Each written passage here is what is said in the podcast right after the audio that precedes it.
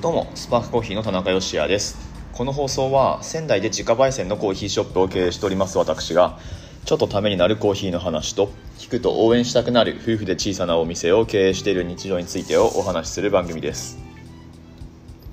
さてさて自民党総裁選が盛り上がってきておりましてまだあれかな？こう告示はされてないのかな？はい。まあただねあの、まあ、大体3人での戦いになるんじゃないかっていうことですけれどもなんかね最近目につくのがあの河野太郎氏が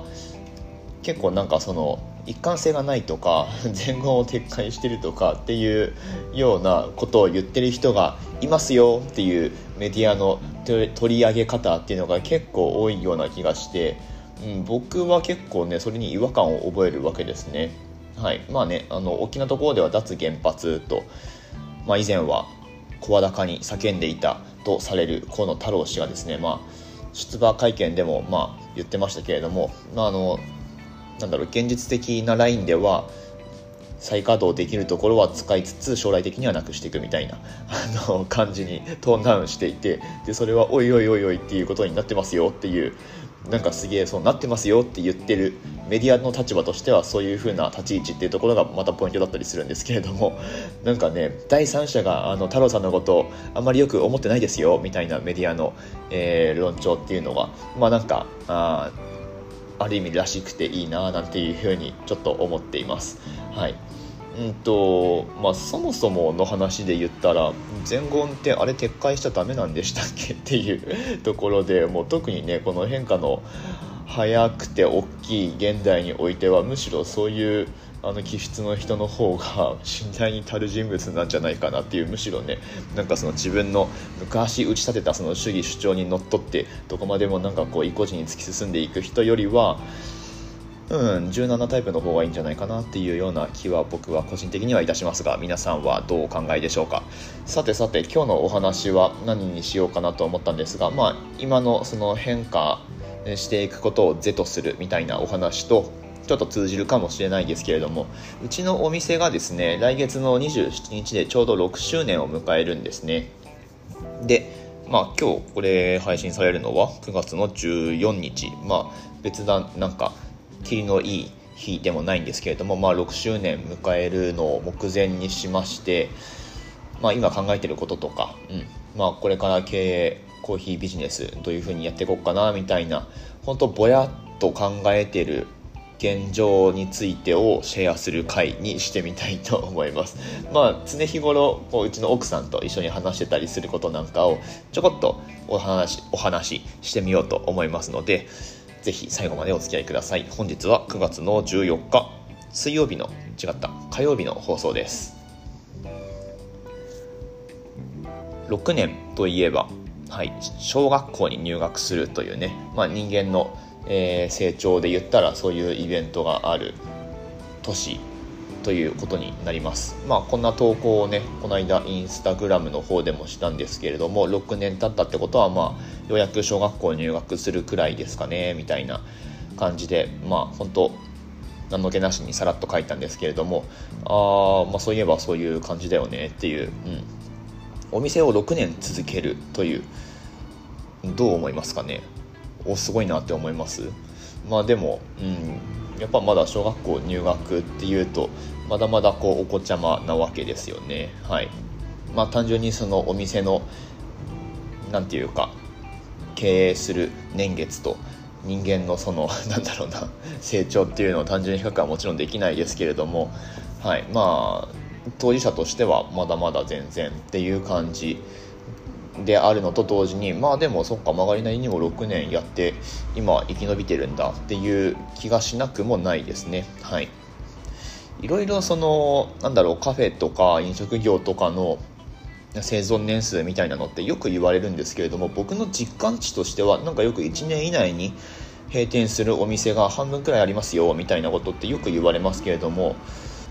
実際そうでもなくないかなと思うんですよね。あの、例えば仙台のカフェ紹介の本とかって、まあ、2年に1回くらいあるんですけれどもそれをパラパラパラっとめくってみると、まあ、今年オープンしたお店ですっていうところがまあうんとそうだな5分の1くらいは載ってるんじゃないですかね。どうだろう。まあ10店舗以上はもちろんあると思うし何十店舗かその年にオープンしたお店っていうのがあると思うんですけれどもさあでもそんなにないかな。はい。えー、何十店舗は嘘ですね。10店舗くらいは載ってると思うんですけれども、まあ、その次の号でその10店舗半分くらい消えてるかっていうと別にそんなことないような気がしますし。うん。なんかねその言われてるほどお店畳んじゃう人って意外といないんじゃないかなっていうのが僕の持論ではあるんですけれども。でもそれなんでできるかっていうとあの結局のところギブアップって自分で言うかどうかなんですよね、はい、いくらお客さんが来なかろうがお店続けていくこと自体は全然できちゃうんですよ、うん、お金がなくったって、まあ、誰かに頭下げて引っ張ってくればいいだけだしまあ、もしくは最悪払えませんって言ってそのまま居座ればいいだけかもしれないし、まあ、僕はね僕とかあのもちろんあれですよ。スパークコーヒーとかは、え、そんなことはまあ過去に一度もないですけれども、はい、あのその居座ったりとかねっていうことはないですけれどもまあなのでうん。まあ、要は自分次第っていうことになるわけです。で、僕が前いた会社も、まあ、これ言っちゃいますけど、ネルソンコーヒーっていう会社は、まあ、そんなに調子のいいところではなかったんですが、まあ、それでも、僕が生まれたよりも1年早く創業されてるので今年で36年ということになります。36年って長いですよね。まあ僕よりも1歳年上なわけですよ。いやすごいなと思います。で、まあ、非常にお世話になりましたし、はい、その説は、えー、ありがとうございました。という感じなんですけれどもまあまあ、あのそんな感じでいくら調子が悪かろうが、まあ、続けるだけだったら別に誰でもできるよねっていうのが、まあ、お店を自分で経営している立場からの意見ということになります。はい、なので6年間やったっていうこと自体に対しては、まあ、そんなに意味はないかなっていうふうに思ってます。ただねこの6年の間に、まあ、たくさんの方にお客さんになっていただいたっていうこれに関してはもう本当に感謝しています。はい。いやもう何て言うかねもう言葉がないですけれどもそのどうやって感謝を表そうかという感じなんですがねあの僕ら別にパトロンとかもいないですしうんとまあ、日々の生活っていうのはもう100%皆さんからいただくお金で成り立っているということになるのでもう本当ね僕らの生活を支えてくださっている皆さんの存在っていうのが非常に日々ありがたく感じられるわけなんですけれどもこの先じゃあスパークコーヒーどういうふうにしていきたいかっていうとうんとそうだな。まああんまりこう明確なビジョンってないしまあそれゆえあの時代時代で変わっていくのがいいよねっていう考えでやってるので、まあ、さっきの河野太郎さんの話じゃないですけれども、まあ、今の時点で例えばこの先5年間で何店舗新たに出店するみたいなビジョンは全くないですね。はい、でまあまああのそもそもコーヒービジネスを 続けなきゃいけないわけでもないし別に誰から言われてるわけでもないので、はいまあ、さっきねお客さんがたくさんついてくださってっていうお話しといてなんですけれどもまあ、いつかスパッとコーヒービジネスをやめて、まあ、何か別のことを始めるかもしれないしその辺りは本当にあの自分たちでその可能性っていうのを、まあ、狭めちゃいけないよねっていうような思いで今はいます。でましてやその最近娘も生まれたっていうことで、まあ、この先ねあのいろんなことが多分起こるわけですね。まあ、その中でずっと仙台に住み続けるっていうことを選ばなくなるかもしれないし結局のところ将来何が起こるかってまあ分かんないわけですよね誰にも。っていうのを踏まえて日々お店のこととか、まあ、仕事をやっていくとなんか今だいぶ気は楽なんですよね。なんかこの間もお話しした気がしますけれどもちょっと逆説的かもしれないですが、まあ、ずっと続けるわけでもないしなとか思いながらやってるから逆に続けられるみたいなところって多分にあると思うんですよね。これうんと理解してもらえるかわからないですけれども。うん。まあまあ実際そんな感じなんですよ。でもちろんコーヒーの仕事は手抜いてるわけでもないですしむしろ今はお客さんにねもうちょっともっともっと深く刺さるようなサービスっていうのを提供しようと今準備中ですしまあ競技会の方もね日本のまあその先の世界のトップっていうのを目指してやるつもりではあるんですけれどもまあそれだけが私たちの人生の全てではないよねっていう意識を常に持ちつつ、えー、まあ日々の仕事をやっていくっていう、まあ、このくらいのバランスがいいのかななんて思ったりしています。まあ今日別に結論とかないんですけれども要は今だいぶなんかこう 日々楽しく生きてるしなんか気楽ですっていうことをお伝えしておきます。でまあこれ収録してる日とかは全然売り上げ、まあ、むしろやばいしちょっと結構危険水域なんですけどまあまあでも、うん、トータルで見るとどうにかなるかなっていうマインドで常にいられるのはなんかね、まあ、やっぱこのお店とかコーヒー絶対もっとやんなきゃとかお店増やさなきゃとか、えー、スタッフ取って教育しなきゃみたいなマインドが全然ないからだと思うんですよね、うん、まあ別に辞めたきゃいつでも辞められるしなみたいな。なんか他のことやろうかな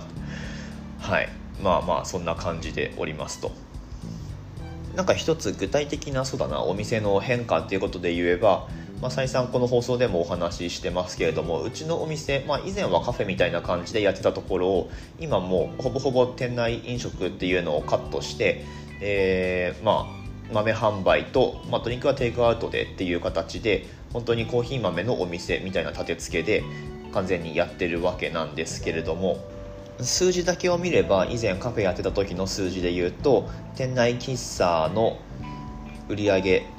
に占める割合っていうのが多分35%くらいあったと思うんですけれども、まあ、それを手放すっていうことにはなるんですが結果その35%じゃあ売上マイナスになってるのかっていうとそうではなくってもちろんねそうするためにはいろいろ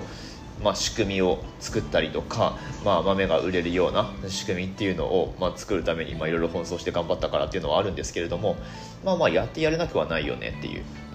まあ、だからこれが絶対必要だって思ってたものを案外手放しても別にいいんじゃないかなっていう、えー、いい実例なんじゃないかなと思います。はい、で僕があの尊敬する仙台のコーヒー豆屋さんでカフェドリューバンさんってあるんですけれどももう本当僕が駆け出しの時にリューバンさんでコーヒーの味を知ったっていう、はい、もう非常に頭の上がらない名店があるわけなんですがリューバンさんはですね、まあ、オーナーさん国井さんっておっしゃるんですけれどもまあ、龍番、まあ、国井さんのお店もですね以前は本当多分ねうちがオープンした時と同じくらいの規模感でカフェスペースっていうか喫茶営業をやってたんですよね。うん。あのまあコーヒーとあとトースト出したりとか多分ねチーズケーキとかガトーショコラとかまあそういういわゆる喫茶店カフェみたいなメニューを出されていてでそれが好きで僕もよく利用してたりしたんですけれども確かね東日本大震災の直後くらいからもう全部喫茶スペースを閉めて豆販売とあとまあドリンクテイクアウト。でテイクアウトにしてもほぼほぼ入れ置きのコーヒーをなんか100円で出すみたいな。そこで利益取るつもりさらさらないみたいなノリで多分今もやってるんじゃないかなと思います。で地震が来た当時で龍番さんは結構今うち6年って言いましたけどもっと10年くらいやってたんじゃないかなその時点で。はい。まあ、なんていうか自家焙煎コーヒーショップを最初カフェスペースとか喫茶営業ありで始めた業態の場合になんか一つたどる道なのかななんて思ったりもしています。そのカフェ営業をまあ、どこかのタイミングでやめて、まあ、豆販売だけに特化するみたいな流れって、まあ、自然といえば自然なのかなっていうふうに、えー、思ってます。まあ、それに乗っかったってわけでもないんですけれども、まあまあ自然とその、まあ、僕らが避けるリソースっていうのを、まあ、より絞って考えた時に豆販売、まあ、もっと言うとおうちコーヒーっていうところに注力した方がいいよねっていうような、まあ、社会情勢的にもそれはあると思いますし、はいまあ、そういう風な流れになるのは自然だったのかなと思います。なので、うん、必ずしもねその喫茶営業が必要とかっていうわけではもちろんないしうんとまあ、もっと言うとねコーヒーが取れなくなったりすることもあるのかもしれないし、まあ、もちろんそれは避けたいですけれどもとはいえ僕らができることは非常に限られるので、うんまあ、そのコーヒーが取れなくなるかもしれない問題に関しては、まあ、ちょっとどうしようもない部分もありますけれども、まあ、それはまた別の機会に話すとして、まあ、とにかく来月で6周年になりますけれども日々楽しく気楽にお店を経営できているのはもうコーヒー豆を買ってくださる皆さんのおかげですという今日はお話でございました。はいいかがだったでしょうか？いかがだったでしょうか？も何もなんかすっごいグダグダな今日はお話になってしまいまして何も参考になる部分がなかったかもしれませんがまあねあの意外とその自分でビジネスって多分できますよっていうことが伝わればいいのかなと思ったりもしますね。はいうん。まあもちろんそれぞれねあった生き方っていうのがあってなんか本当に今はうんフリーランスになるのがぜみたいな風潮って一部ではあって、まあ、僕がそういう情報に結構触れてるっていうのもあるかもしれないですけれどもなんか会社勤めしてるなんかクソだみたいな、流れもあったりするようですが全然僕はそうは思ってないし、えー、まあ、組織の中で輝くっていうことも十分できると思いますし、まあ、そのようになんだろうなその個々人が持っているものまあクリスチャン的には賜物とかまあ、ギフトとか言ったりしますけれども、まあ、才能とか適性とかそういったものを生かして、えー、まあ、ふさわしい形で楽しく健康的にお仕事ができると、まあ、そういった社会をね作っていけるような、まあ、そういうリーダーを選んでいく必要もあると思いますしなんか無理やりその総裁選の話とかにつなげますけれども。まあ、そのご自身の生き方とか働き方とか考える上でなんかこの番組というか僕らがやってるビジネスっていうのが、まあ、一つの例として参考になる部分もあればいいなという思いもあってこのね放送では夫婦でお店やってる日常とかお店のこととかあとはま最近娘も生まれましたよとか、まあ、そんな話もあえて盛り込んでやってるわけですね。コーヒーの話だけっていうのではなくって、うん、なんか参考になる部分があればいいなと。でまあこれ聞いてくださってる方の中でなんか自分で事業やってみようかなと思ってらっしゃる方の背中を押すような内容にもなればいいなと思って毎日配信をしているわけでございます。はい。今日初めて聞いたよという方も続けて聞いてくださってる方も引き続きフォローしていただいて楽しんでいただけますととても幸いです。はい、今日も最後までお聴きくださいましてありがとうございました。私たちスパークコーヒーのオンラインストアは楽天市場に出店をしておりまして、この放送の詳細欄のところにリンクが貼ってありますので、ぜひぜひそちら覗いてみてください。なんかまたコーヒー豆指名買いされる方が多くなってきましたね。今まで一番売れてたのって3種お任せセットみたいなやつだったんですけれども皆さんなんか大体、まあ、特にリピーターの方はね好みが決まってきているのか、まあ、エチオピアだったりブラジルだったりとか、はい、特定の銘柄を、えー、指名買いでオーダーいただくことが多くなってるんですけれども初めてオーダーされる方はですねお任せセットおすすめでございます。100g3 種のやつと 50g3 種のセットと、はいまあ、両方そのなんだろうなまあ、普段飲む量に合わせてトータルで多くなりすぎないように調整できると思いますのでぜひぜひチェックしてみてください。ということでまた明日の放送でお会いしましょう。美味しいコーヒーで一日が輝く。Good Coffee Sparks Your Day. スパークコーヒーの田中でした。お店は多分しばらく続けます。